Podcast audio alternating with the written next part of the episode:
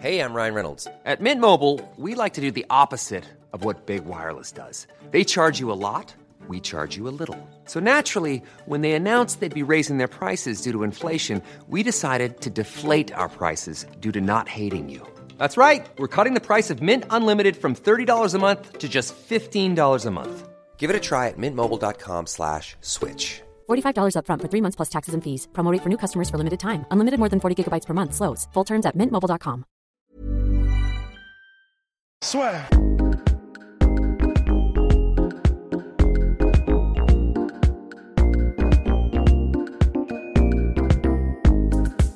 Bien, bonjour à toutes et à tous et bienvenue dans le podcast Lazio Triple Safe.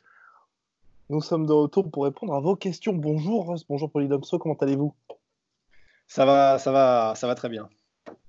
Pareil. non, parce que en fait, je suis en train, je suis en train de mater une. c'est- c'est- on on s'en fout de ce que je vais dire, mais je vais quand même le dire. Ah. Je suis en train de mater une photo justement de Terry O'Quinn et elle est de tellement bonne qualité que j'ai envie de la télécharger pour aucune raison.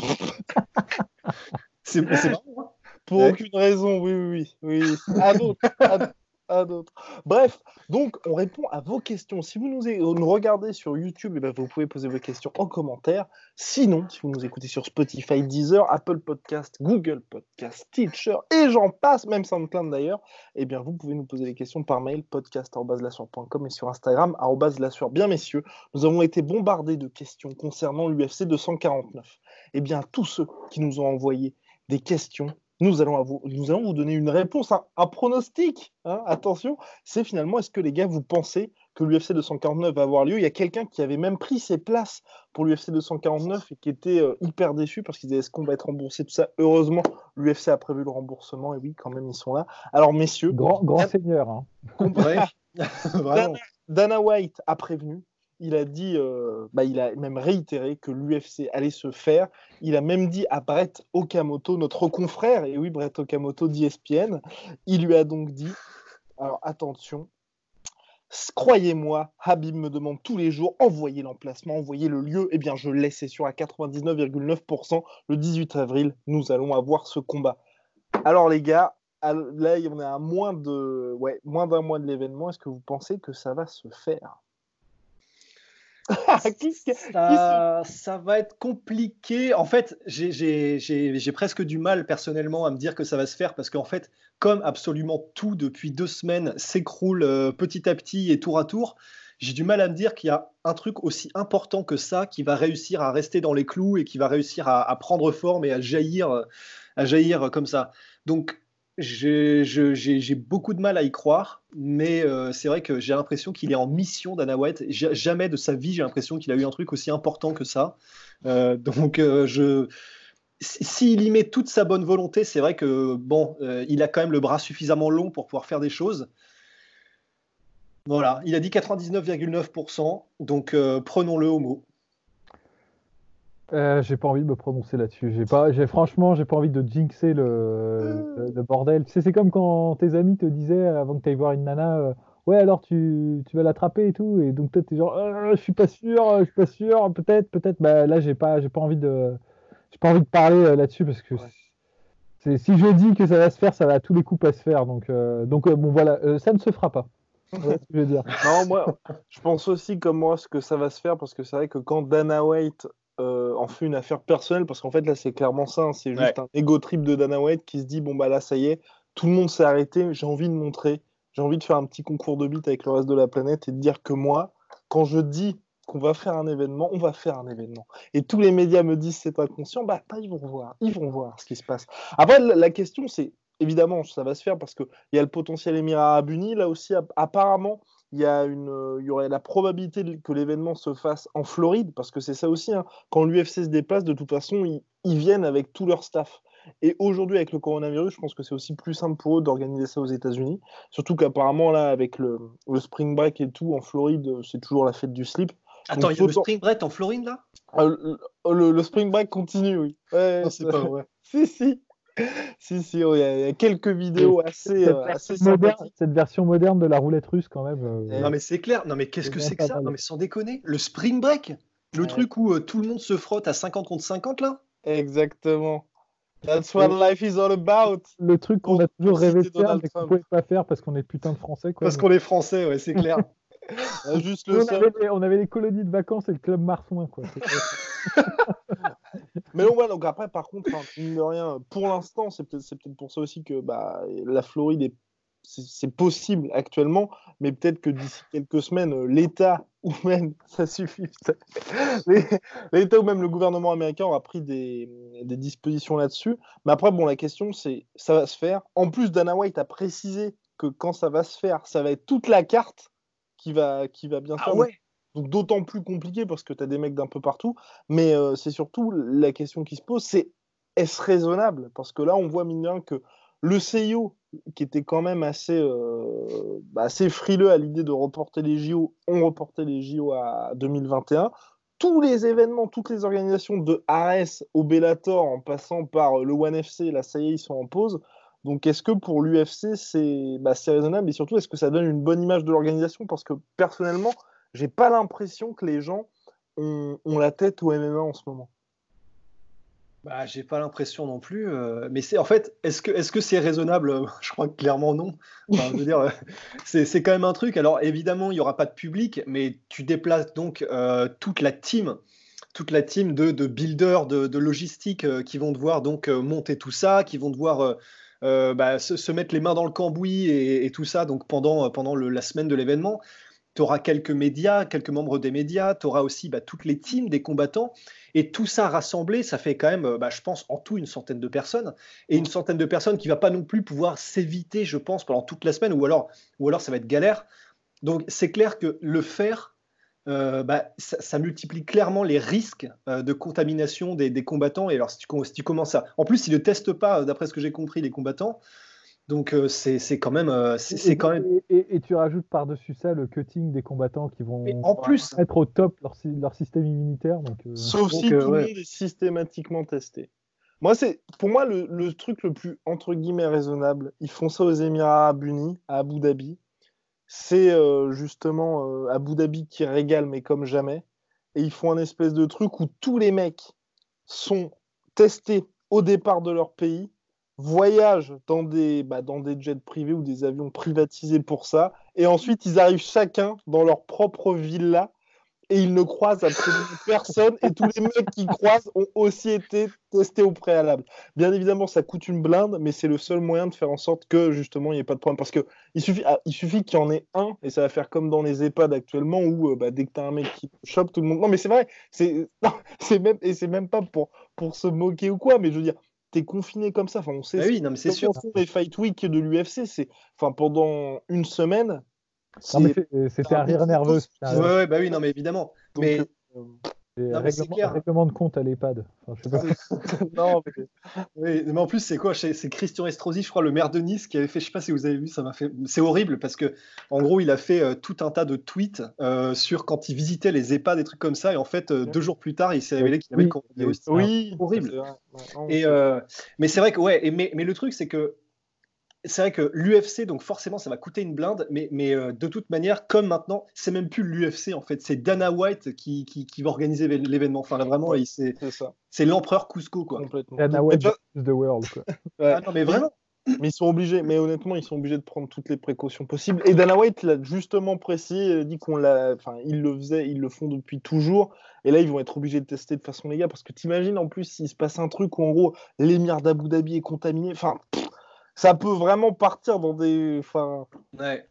Non, mais c'est sûr. Non, mais là, s'ils veulent l'organiser, ils vont devoir sortir, euh, enfin, vraiment sortir des billets. hein. Là, ils n'ont pas le choix. complètement. Donc, euh, Mais le que- pire serait qu'un des combattants, après, je, je pense qu'à mon avis, c'est là où Dana White a un peu peur de faire les. Enfin, même l'UFC a un peu peur de faire les tests au coronavirus. C'est que s'ils testent tout le Ouais. monde et que tu as genre Tony Ferguson ou Habib, il y a un des deux qui est positif, mais comme c'est des machines de guerre, là, on le voit assez sur les athlètes, bah, ils sont très peu à ressentir les symptômes. Parce que bah, les mecs, sont, bah, ce sont des athlètes professionnels. Donc, je pense que ça va pas impacter le truc s'il y en a un des deux qui l'a, mais tu peux pas dire bah, euh, Habib a testé positif et bah, on fait quand même l'UFC 249.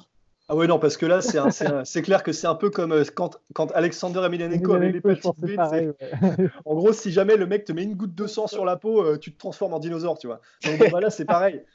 Là, c'est pareil. L'hépatite B de putain d'Alexander Emelianenko. Euh, ouais, voilà. Ça attaque, les, ça attaque les métaux, quoi. Ouais, c'est ça. C'est l'équivalent de l'acide sulfurique, en fait. Vu que le mec est à moitié un démon, c'est pas totalement du sang, en fait. Mais bah, là, c'est pareil. Si, si, mettons que Habib et le coronavirus, bah là, c'est même pas peut-être. Euh, ils vont être au sol, ils vont peut-être être pendant 25 minutes à, faire du grappling. C'est une évidence qu'il va y avoir des fluides échangés, tu vois. Donc de toute façon, euh, c'est clair que je pense qu'ils ont presque plus peur qu'autre chose. Mais encore une fois, si c'est pour ça qu'ils ne testent pas le coronavirus, en vrai, c'est criminel. Hein. Parce que, enfin, mettons que euh, Rabib le chope, il le, il, le, passe à Abdul Manap, même si c'est Abdul Manap et que c'est un mec qui, qui, qui, est taillé dans du chêne, bah, il a quand même plus de 60 piges, tu vois. Donc en fait, ça, ça fait partie des trucs. On ne saura pas pourquoi il ne les teste pas pour l'instant, parce que moi j'ai compris qu'il ne les testait pas. Ah ben non, mais, le... c'est parce que s'il teste, ça va faire comme en NBA ou comme dans tous les autres sports. Tu vois, tu fais la politique de l'autruche et tu dis on continue à huis clos. Dès que tu as un joueur qui est. Parce que tu sais que dès que tu as un joueur qui est positif, tu es obligé d'arrêter tout le truc. Oui, mais dans ce cas-là, c'est irresponsable, totalement. C'est totalement irresponsable. Mais en fait, un petit. Ah oui, non, mais oui, oui, ah oui, oui S'il y a des gens qui en meurent, mais tu sais, dans l'entourage des combattants, des gens qui en meurent, tu vois.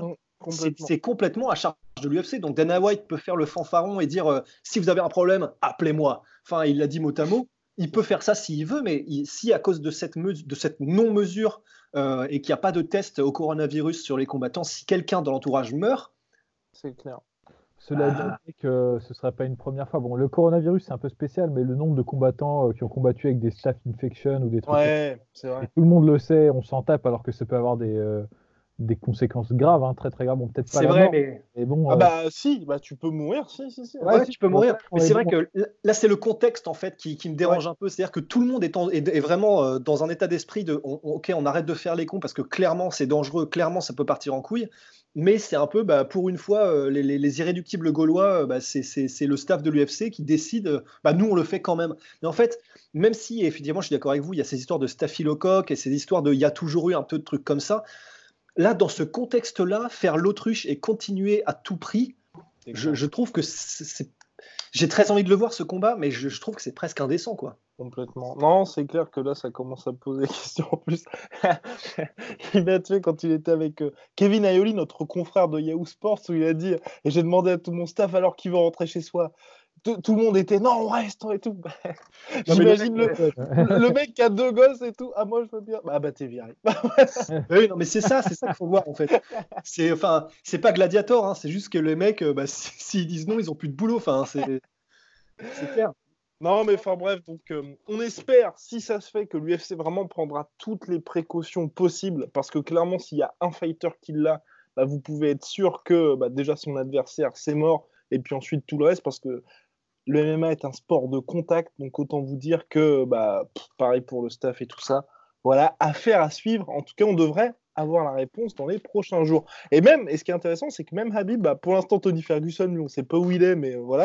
même Habib a l'air d'être inquiet de la situation. Parce que là, tous les messages qu'il poste sur les réseaux sociaux, c'est vraiment, on veut. Enfin, il est revenu, il est rentré au Daghestan et il est, euh, bah, euh, il n'a pas de nouvelles de où est-ce que ça va se passer, quand est-ce que ça va se passer exactement parce que même Dana White lui dit pas où c'est. Et euh, il s'inquiétait aussi de bah, justement de la perte de poids, parce que c'est vrai que quand euh, il y a des combattants comme ça, les mecs vont pas commencer à faire, euh, bah, à faire leur cutting et à avoir leur régime drastique quand tu sais, t'es même pas sûr d'avoir de faire le combat. Cela dit, là, je pense que ce serait vu, vu la situation exceptionnelle sous tous les angles dans laquelle on se trouve, ce serait peut-être le moment de faire une entorse au règlement de ce côté-là aussi et de dire le combat sera pour le titre lightweight, mais on fait ça en à 70. Non, mais on fait ça, on fait ça en ouais, en, je sais pas, du coup c'est quoi, c'est 155, euh, on fait ça à 170, tu vois, enfin 77 kilos au lieu de 71. le titre lightweight en welterweight. Bah ouais, mais mec, au point où on en est, au point où on en est, ça me dérangerait pas et je pense pas que ça dérangerait grand monde hein, en vrai. Ouh, il en pense quoi le sage non, c'est pas ça. Je comprends en fait en plus, mais si tu veux vraiment, c'est de la demi-mesure de merde de dire ça. Si tu veux vraiment, c'est soit l'un soit l'autre quoi. C'est euh, soit, enfin je veux dire, soit tu, tu, mets au centre de tes préoccupations la santé des, des gens et t'annules l'événement et euh, t'assumes quoi. Enfin, euh, tu dis bon bah on, on prend pas le risque. soit euh, t'en as rien à foutre et les gens et tu pousses le truc jusqu'au bout et les mecs font leur cutting et euh, tu fais comme parce que si tu dis euh, ouais bon compte tenu des risques et de la circonstance actuelle on va on va permettre qu'il y ait un dépassement de poids ça veut dire que tu sais qu'il y a un problème quand même c'est ça le, le message. bah oui mais du coup en fait rien d'organiser l'événement c'est ce, ouais, mais ce serait pas la santé des combattants qui est le plus important. Ah oui c'est ça mais après le, truc c'est que hein, ce, serait une demi-mesure, mais, mais, en fait, moi, je vois plutôt ça dans le sens, euh, si vraiment ils veulent faire le combat à tout prix et, s'assurer que le combat ait lieu, bah, pour moi, c'est justement aller dans la pleine mesure que de dire, bah, bah, bah, les couilles comme ça, au moins, on est absolument sûr qu'ils vont le faire parce qu'ils n'auront même pas de problème à perdre le poids. Et donc, on fait ça à, à, 170, tu vois. si tu veux vraiment faire le combat, ce que tu fais, c'est que tu, il aurait fallu s'y prendre un peu plus tôt et faire des tests des mecs et, euh, et peut-être faire juste un combat, tu vois exceptionnellement, euh, tu annules la carte, tu fais juste le combat. ouais, non, complètement tu, fais en sorte qu'il l'attrape pas, quoi. Tu, tu le mets dans des structures, tu dis bon bah vous bougez pas de ce, coin-là, machin pareil. Tu vois. Mais ça, ça demande de l'investissement et puis c'est c'est de la quand même c'est une structure à mettre en place. Je pense pas que enfin ça n'a jamais été fait. Donc mm. euh, c'est spécial. Mais moi je, je, suis curieux de voir ce comment ça va se produire parce qu'il y, y, a une petite ambiance à la grappleur Baki là. Euh, qui, est assez marrante. Quoi. Hein. Si jamais ça se, ça se termine en, en eau territoriale sur un. non, c'est eau, euh, international plutôt euh, sur, un tanker. ouais, ça, ce serait exceptionnel. Hein. Mais en même temps, c'est pas forcément à exclure hein, parce que. si jamais ils veulent faire ça, tu sais, euh, sur un porte-avions américain, et puis comme ça, alors là, je peux te dire que les images, l'imagerie, les visuels, les trucs comme ça, c'est le combat rentre dans la légende, mais c'est quand les extraterrestres viendront dans 1000 ans et qu'on sera tous cryogénisés, ils verront, putain, ah quand même, civilisation stylée. Non, mais parce que là, la carte réserve indienne, elle a déjà sauté, je crois. Oui. non, mais c'est vrai, ils avaient prévu justement des événements hebdomadaires dans les réserves indiennes. Mais là, euh, ouais, effectivement, ça a sauté. En tout cas, affaire à suivre hein, de très, très, très, très près, parce que là, la planète vraiment la suit, euh, suit l'organisation de l'UFC 249. je pense, à mon avis, qu'ils ont quand même commencé à, L'UFC, je pense qu'ils ont quand même un petit peu testé les gars pour être sûr, oui ou non, de le faire. Et je rejoins quand même Rust. Hein. C'est vrai que là, on est, enfin, vous vous rendez compte, on est le 24 mars.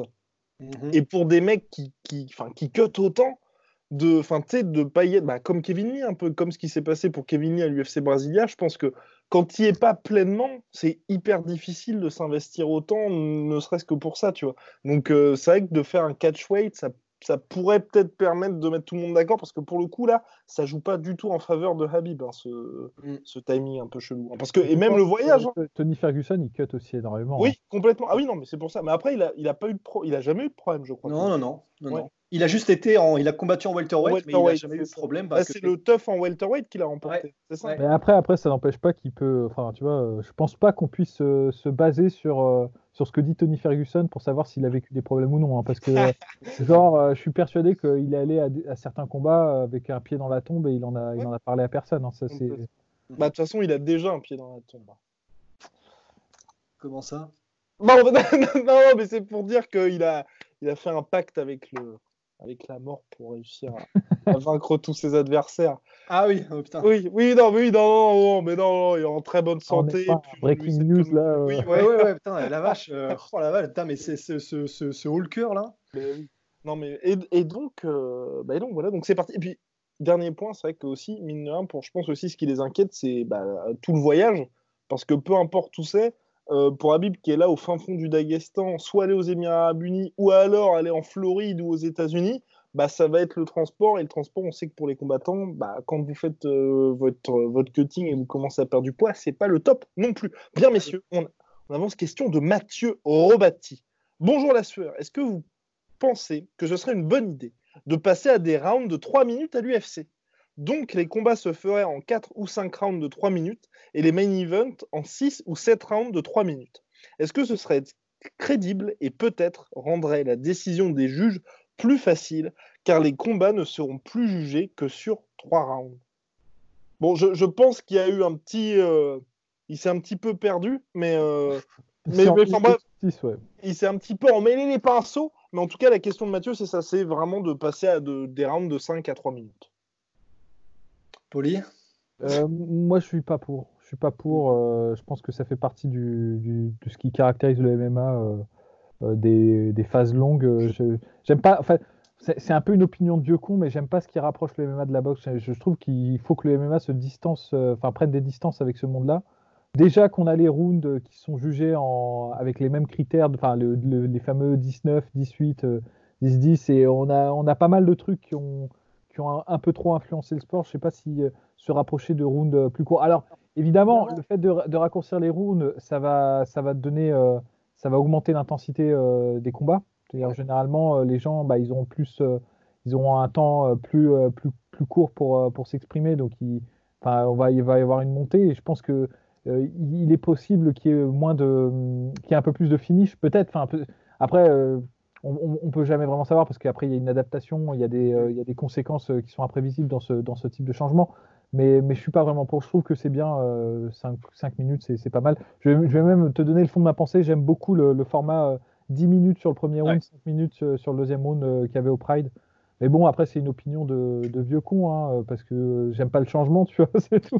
Ouais, mais, mais, même sans, ça, je pense que c'est une opinion qui est aussi rationnelle par rapport au sport qu'est le MMA. Enfin, oui, ça augmenterait l'intensité d'avoir des rounds de plus courts, mais d'un autre côté, enfin, clairement, du coup, tu avantages euh, certaines personnes qui sont plutôt les, les, strikers et plutôt.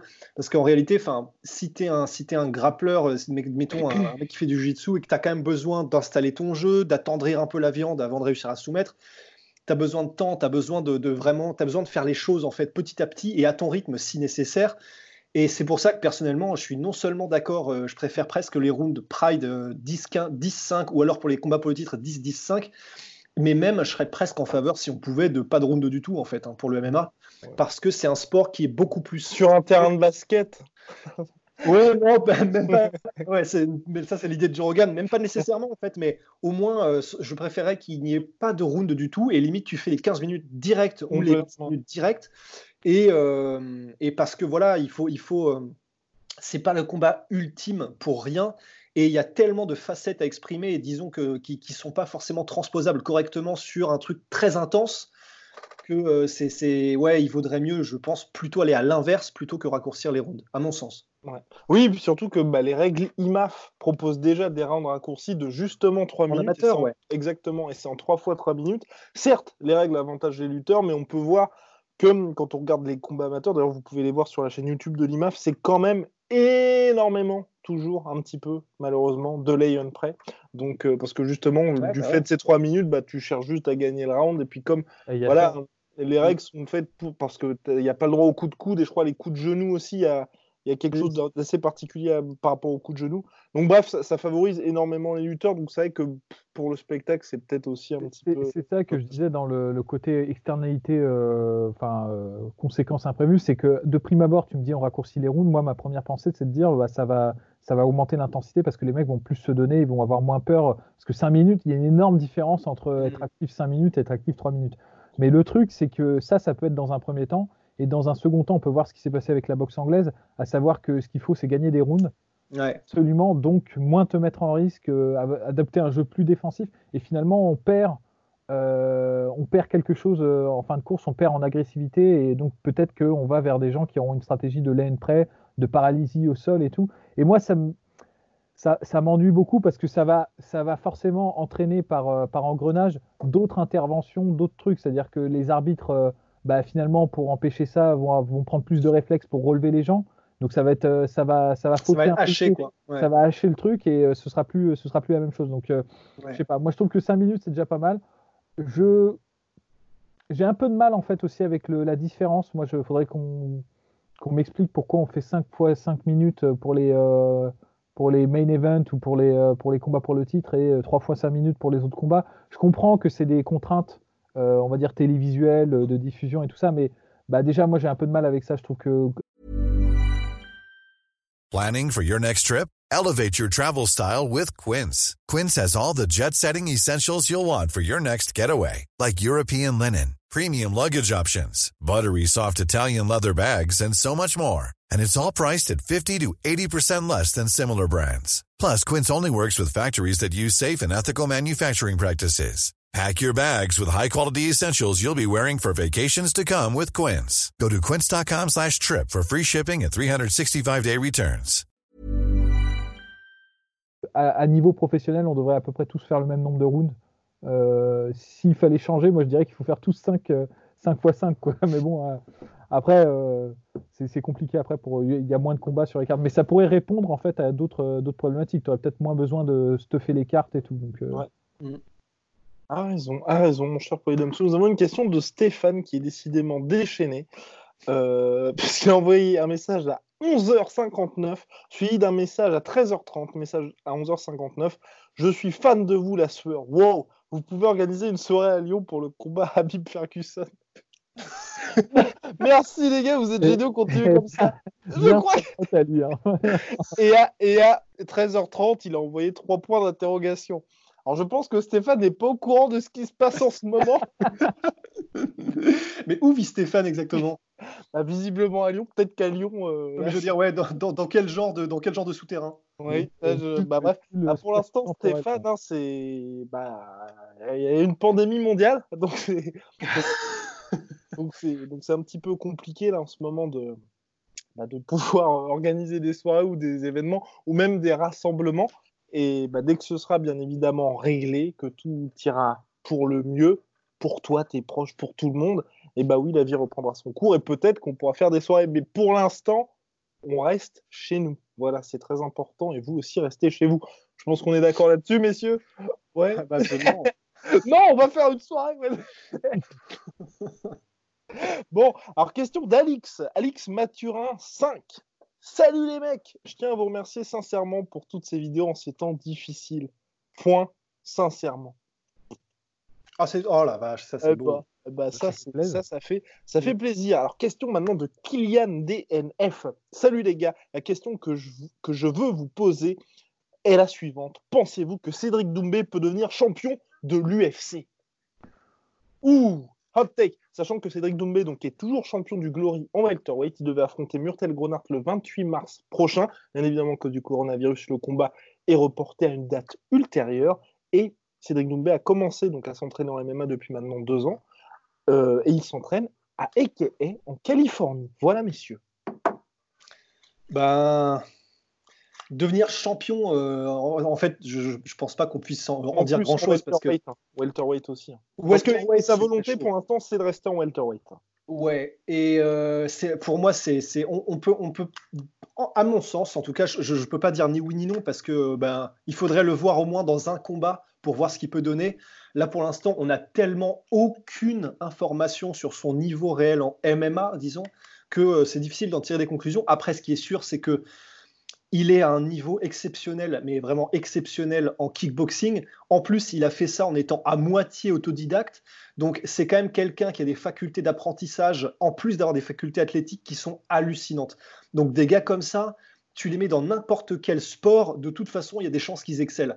Et en plus, si tu les mets euh, dans des camps comme AKA, qui sont très très euh, lourds sur la lutte et qui sont très complets, et en plus avec vraiment des sparring partners de qualité, bon, bah là, tu mets toutes les chances de ton côté. Donc, champion UFC, je pense que c'est compliqué, on n'en sait rien. Euh, de, potentiellement, il, a, il, a il, a, il, peut, il peut aller à un très très gros niveau, disons, euh, dans la théorie en MMA. Mais euh, champion, je pense que c'est compliqué pour l'instant de dire quoi que ce soit dessus.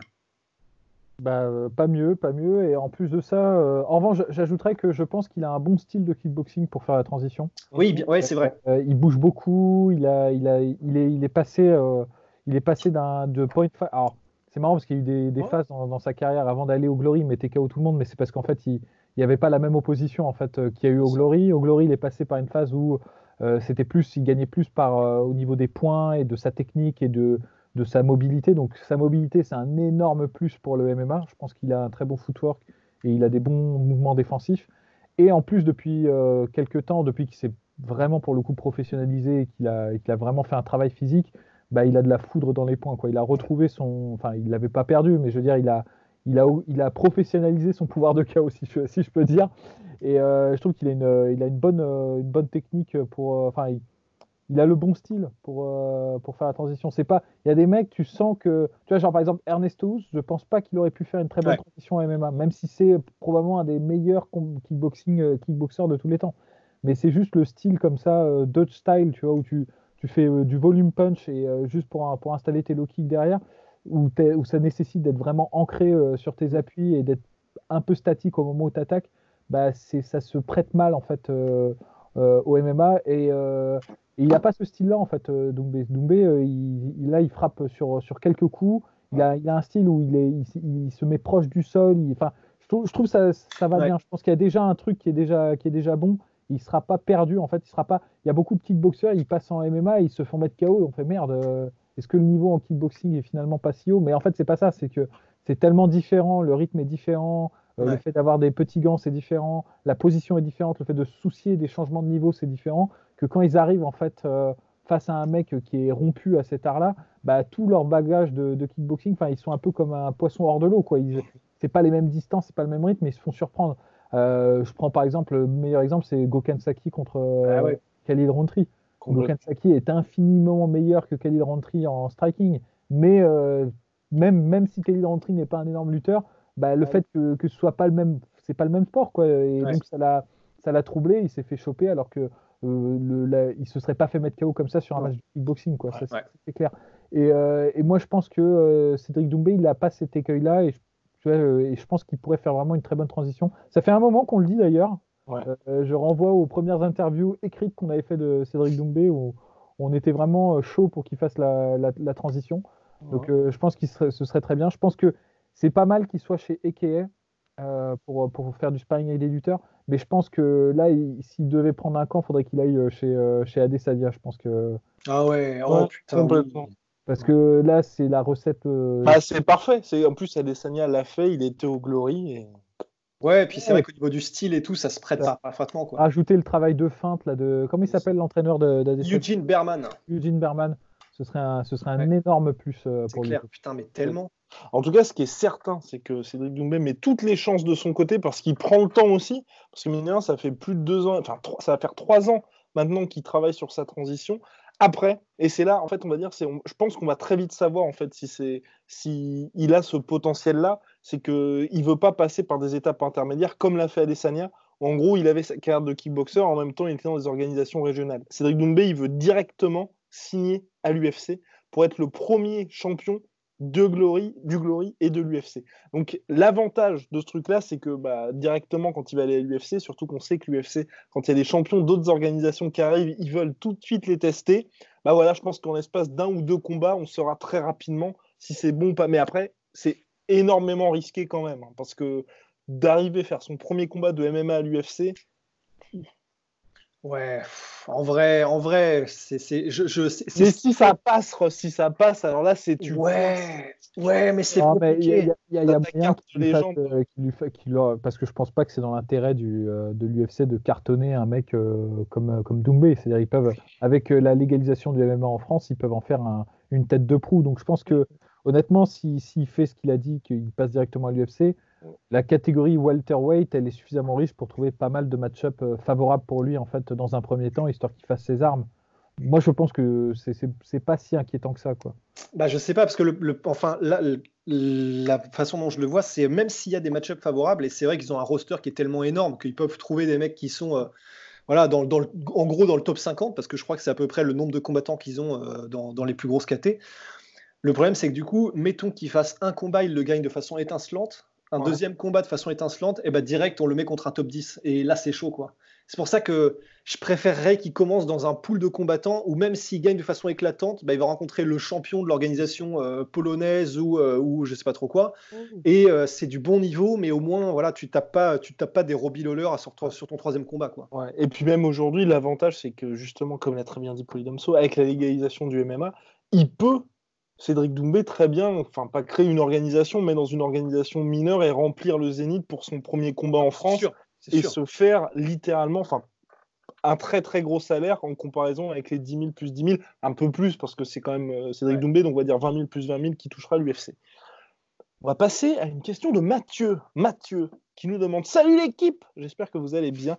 Je vous remercie pour vos vidéos qui me permettent de m'évader pendant ce confinement, mais surtout dans mon quotidien. Oh là là. Oh.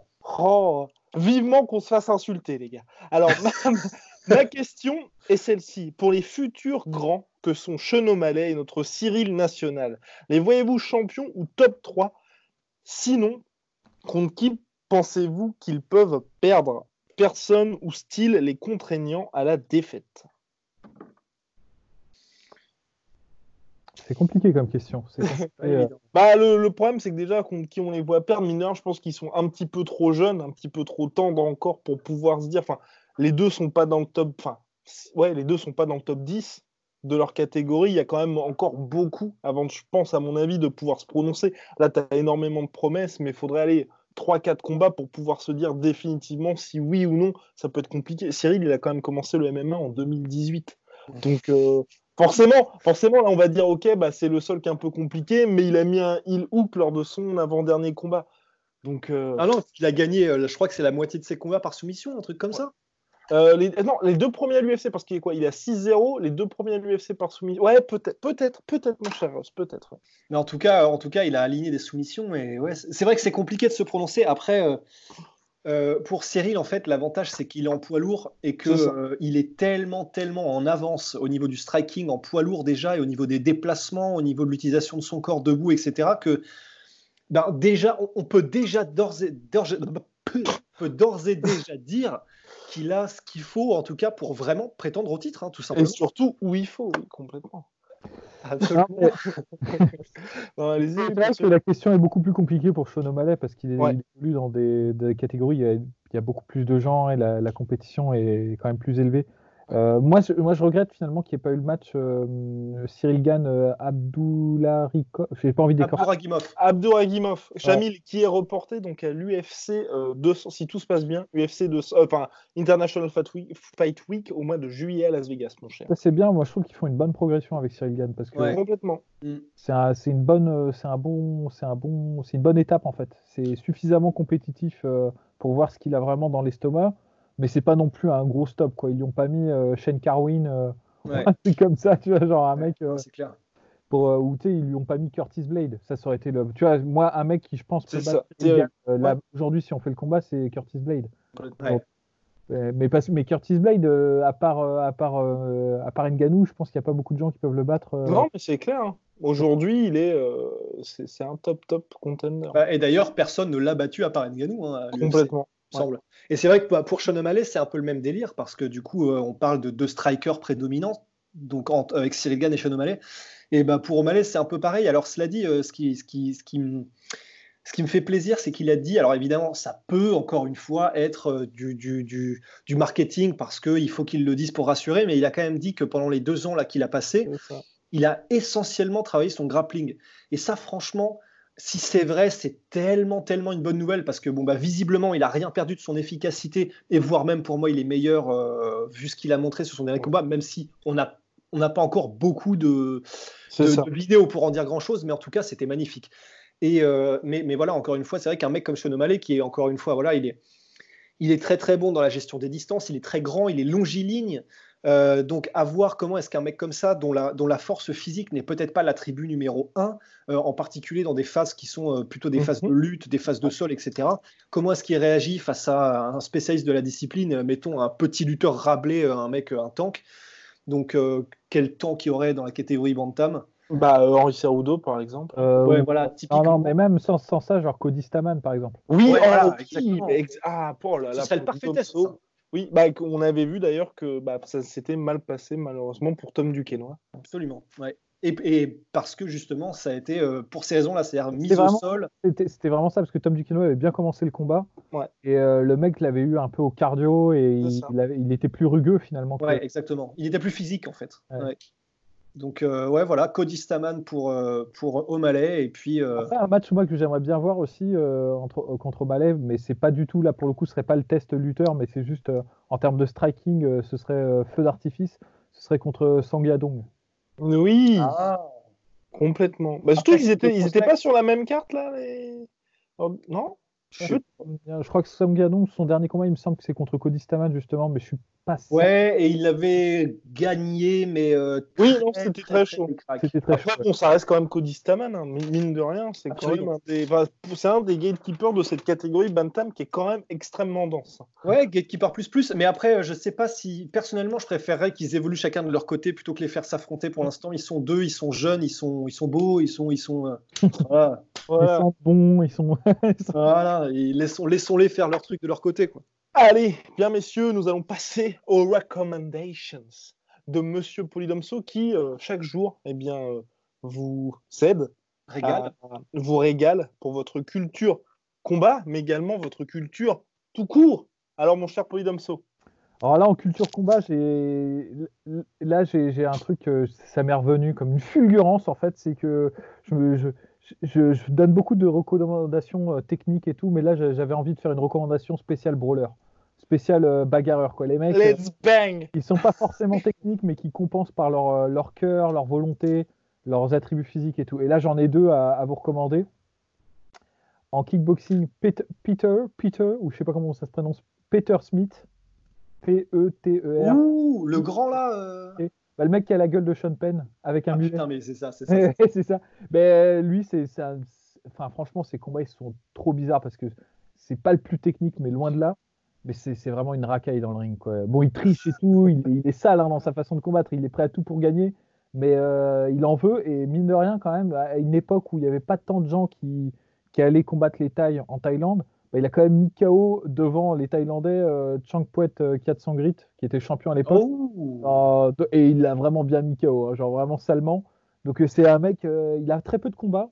Je crois que, je sais pas, il a peut-être moins d'une vingtaine de combats, je pense, hein, de, de mémoire, mais je me gourre peut-être, mais il en a pas beaucoup. Euh, mais il a rencontré des mecs super bons. Il a combattu Rob Kaman, Katson Grit, Maurice Smith et tout. Donc c'est assez dingue. Il, il était pas, il avait pas un background de boxeur professionnel. Il venait du karaté aussi. Donc c'est un amateur qui a fait une euh, trans- transition plutôt réussie. Euh, hélas, bah, c'est un peu un personnage à la Guirichi, quoi. Il s'est fait assassiner, je crois. euh, je crois qu'il est mort récemment, donc c'est assez triste. Mais, bon, bref, ça, vaut le coup de, de regarder, de le regarder combattre, quoi. C'est assez intéressant.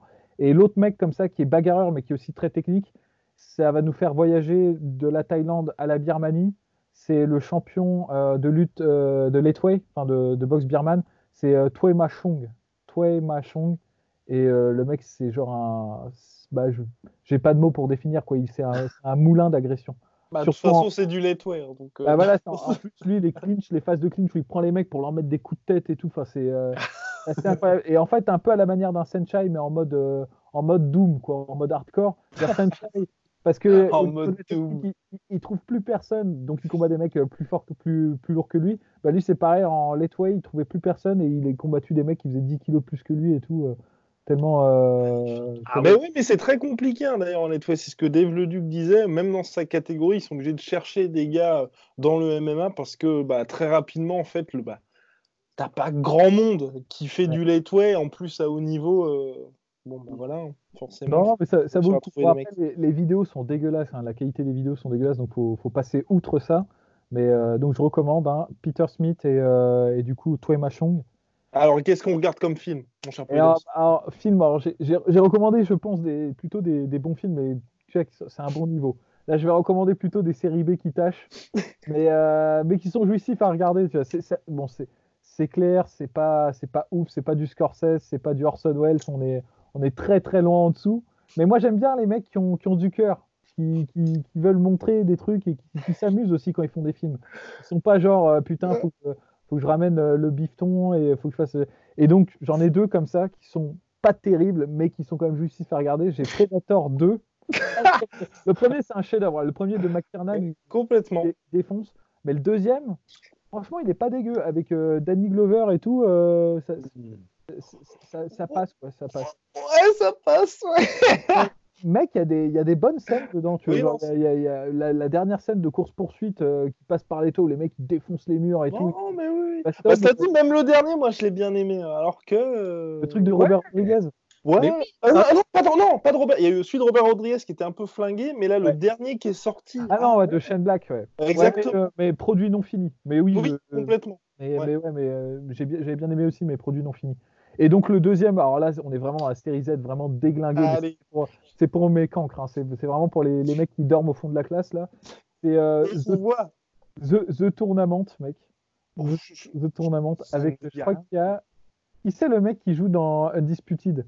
Boyka. Ah, euh, putain, Scott Atkins. Il y a Scott Atkins dedans. Bon, ça vous donne le niveau du film. Hein. T'es juste au-dessus de. Ouais. Ouais, c'est un- direct ou DVD. Alors, c'est- tout nul. Faut- le, le- le pitch de base, c'est tous les tueurs à gages de la planète qui se réunissent à Londres pour faire un tournoi pour savoir qui est le meilleur tueur à gages. Ils s'entretuent tous. Ah, mais Et c'est pas le pitch de John Wick, ça? Euh, John Wick. Pardon. John Wick. Ah, ouais, mais c'était avant John Wick, et donc c'est sans, sans les biftons hein, quand même. hein, c'est pas le même budget. quoi. Mais, euh, et donc, euh, parmi cette bande de tueurs, alors il y a des assassins de tous les coins du monde. D'ailleurs, l'assassin français, c'est assez stylé. Je crois que c'est le créateur du parcours. euh, Ah, David Bell. qui est venu. euh, Non, pas David Bell, euh, Thomas Coulant, je crois que c'est ça son nom, je suis pas sûr. J'ai pas envie de. C'est celui qui joue dans James Bond euh, Casino Royale. Le- la première course. Oui, ok, d'accord. Et euh, bon, passer de Casino Royale à The Tournament, ça fait un peu chier, mais bon, euh, hein, on on va pas juger quoi. Et donc, euh, et donc, euh, il y a un mec qui est par erreur pris dans ce jeu, une espèce de d'innocent, de, de victime collatérale. Et donc, franchement, bon, le, le film est, est pourri, mais pourri jouissif quoi, pourri marrant quoi. Et donc, je le recommande. Bien, bien, nous venons de perdre la plupart de nos subscribers. non, et donc le conseil sportif du jour, c'est un entraînement, entraînement de Chris Weinman. J'ai, euh, Weinman j'ai- Oui, de Chris Weinman. J'ai pratiqué ça aujourd'hui. Je recommande mon cher Rust. Simple mais efficace. Donc 10 secondes de pause après chaque série. Donc vous faites 8 fois 20 de pompe, 8 fois 20 de squat sauté, 8 fois 20 de bent over rows. Donc c'est en gros, c'est quand vous tirez l'haltère comme ça, 20 à chaque bras. Et ensuite 8 fois 20 de- d'abdos. Et donc ça, ça fait en gros, vous faites ça en 30 minutes à peu près. Et euh, ça s'enchaîne bien. C'est simple mais efficace. Donc je recommande voilà, euh, les- le workout de Chris Weinman. Comme quoi, hein, toujours vivant, toujours debout, l'ami Chris. Bien Si vous faites le workout de Chris Weidman, il y a des chances que vous perdez votre menton aussi. On ne sait pas trop expliquer pourquoi. C'est la, la science ne l'explique pas. euh. Euh, Attends, attends, attends, c'est. Alors, par exemple, pour les pompes, tu fais 20 pompes, tu attends 10 secondes, tu refais 20 pompes. Exactement. Donc, t'enchaînes, euh, si, Attends, si ça- je ne m'abuse, fait- 160 Ouais, pompes ouais. en l'espace de euh, quelques minutes. Complètement, mon cher Rust. Attends, mais est-ce que 10, min- 10 secondes entre chaque série de 20 pompes, ça me paraît quand même compliqué là?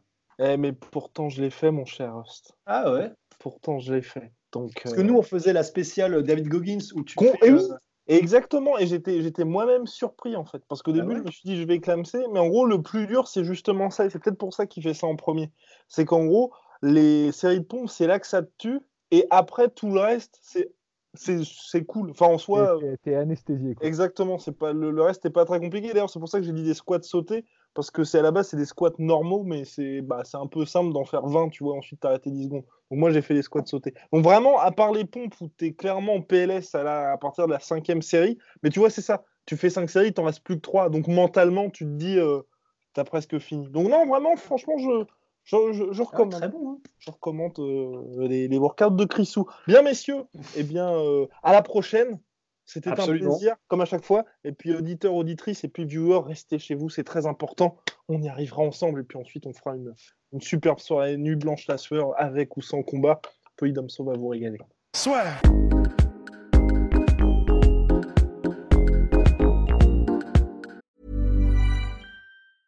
secret to summer ready skin is here. Osea's number one best selling Andaria algae body oil, clinically proven to instantly improve skin elasticity and transform dry skin to silky, soft, and unbelievably glowing. Its signature scent of freshly squeezed grapefruit, cypress, and mango mandarin transports you to sun kissed summer days. Get healthy, glowing skin for summer with clean vegan skincare from Osea. Get 10% off your first order site wide with code GLOW at OseaMalibu.com. Et voilà, c'est la fin de votre épisode du podcast La Sœur. Si ça vous a plu, n'hésitez pas à nous mettre les 5 étoiles sur Apple Podcast ou sur Spotify. Vous pouvez aussi nous laisser un petit commentaire, ça nous aidera beaucoup.